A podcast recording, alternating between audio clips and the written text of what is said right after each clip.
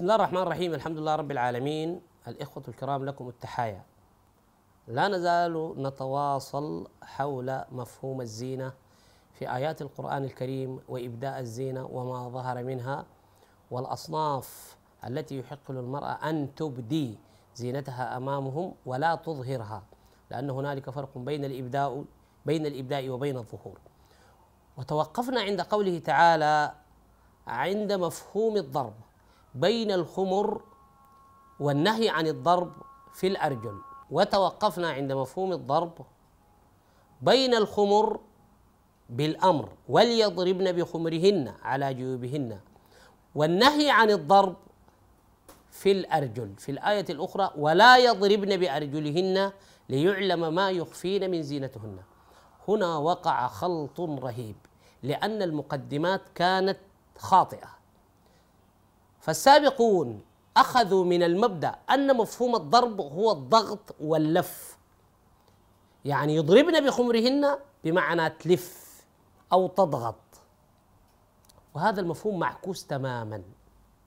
وقبل أن ندخل في إسقاط مفهوم الضرب على الخمر وعلى الأرجل نريد أن نحرر اولا ماذا يعني مفهوم الضرب في القرآن الكريم. مفهوم الضرب يعني الفصل والتباعد. في كل كتاب الله مفهوم الضرب لا علاقة له بحركة الجلد أو بحركة الضغط. يعني ضرب فلان فلان لا يعني أنه جلده. لأن المفهوم الجلد أو كما يسمى بالهت في القرآن جاء بالجلد الصريح. فاجلدوا كل واحد منهما مئة جلدة. لم يقل أضربوهم مئة ضربة. قال مئة جلدة. إذا مفهوم الضرب يعني التباعد والفصل بين الأشياء.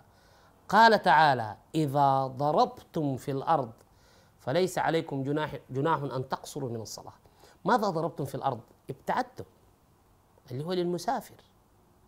فضرب بينهم بباب. فصل. تم الفصل بينهم بباب. ظاهره فيه الرحمة وباطنه من قبلها من قبله العذاب أو بالعكس الضرب هنا يعني الفصل. ونأتي لآية.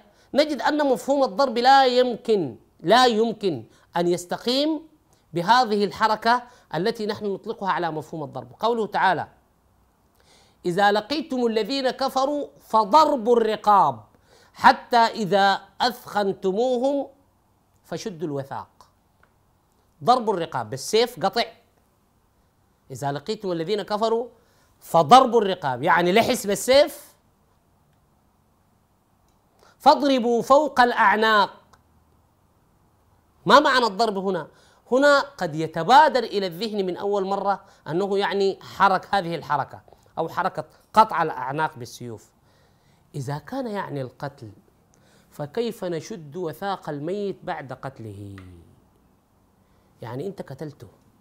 تاني شاد الوثاق ليه يعني؟ شنو؟ ليه بتكتفوا منطق بس منطق ساي خليك من أي حاجة. إذا لقيتم الذين كفروا فضربوا الرقاب. تمام؟ قلنا الضرب بمعنى القطع. حتى إذا أثخنتموهم يعني تمكنتم منهم فشدوا الوثاق. طيب أنت ضربت الرقبة فصلتها. مات. تجي تشد الوثاق؟ إذا مفهوم الضرب يعني هنا التباعد الفصل. مش فصل الرقبة عن العنق أن تفصلوا بين كتل الجيش المتراصة لتتمكن من شد الوثاق. لأن الجيش في طبيعة الحال أن الجيوش تقاتل متراصة. طبعا في السياق التاريخي الجيش بيجي متراص ما بيخلي منفذ عشان العدو يدخل بين صفوفه. فهنا الآية تأمر إذا لقيتم الذين كفروا فضربوا الرقاب شتتوهم أفصلوهم من بعض باعدوا بين تكتلاتهم.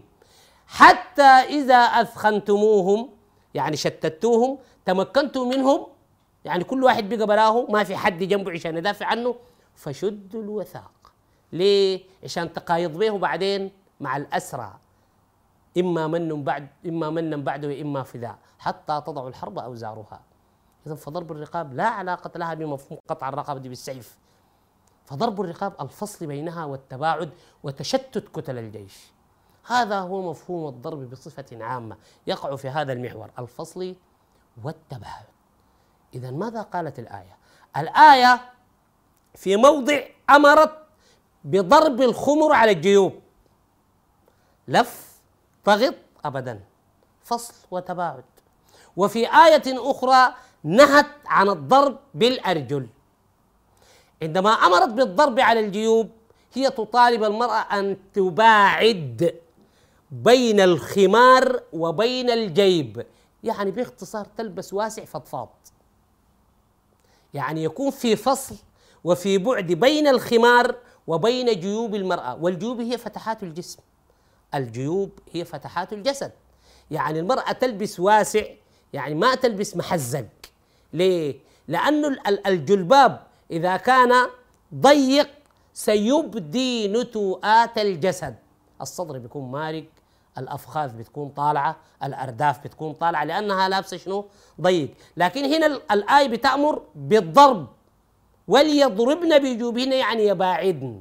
ويفصلن ما بين الخمار وما بين نتوءات الجسد. اذا الآية تطالب باللبس الفضفاض الواسع بحيث لا ترى نتوءات الجسد وبالتالي يكون باديا ما ظاهرا.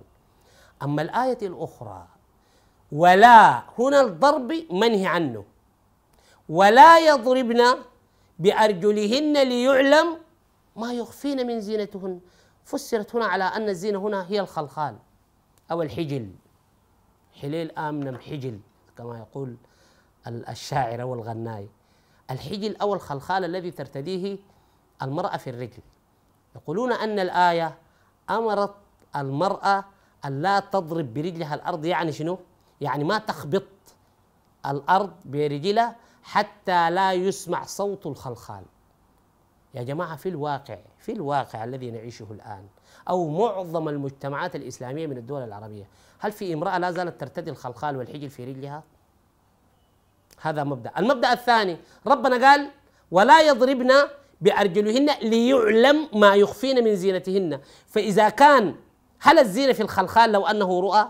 ربنا ما قال حتى لا يسمع.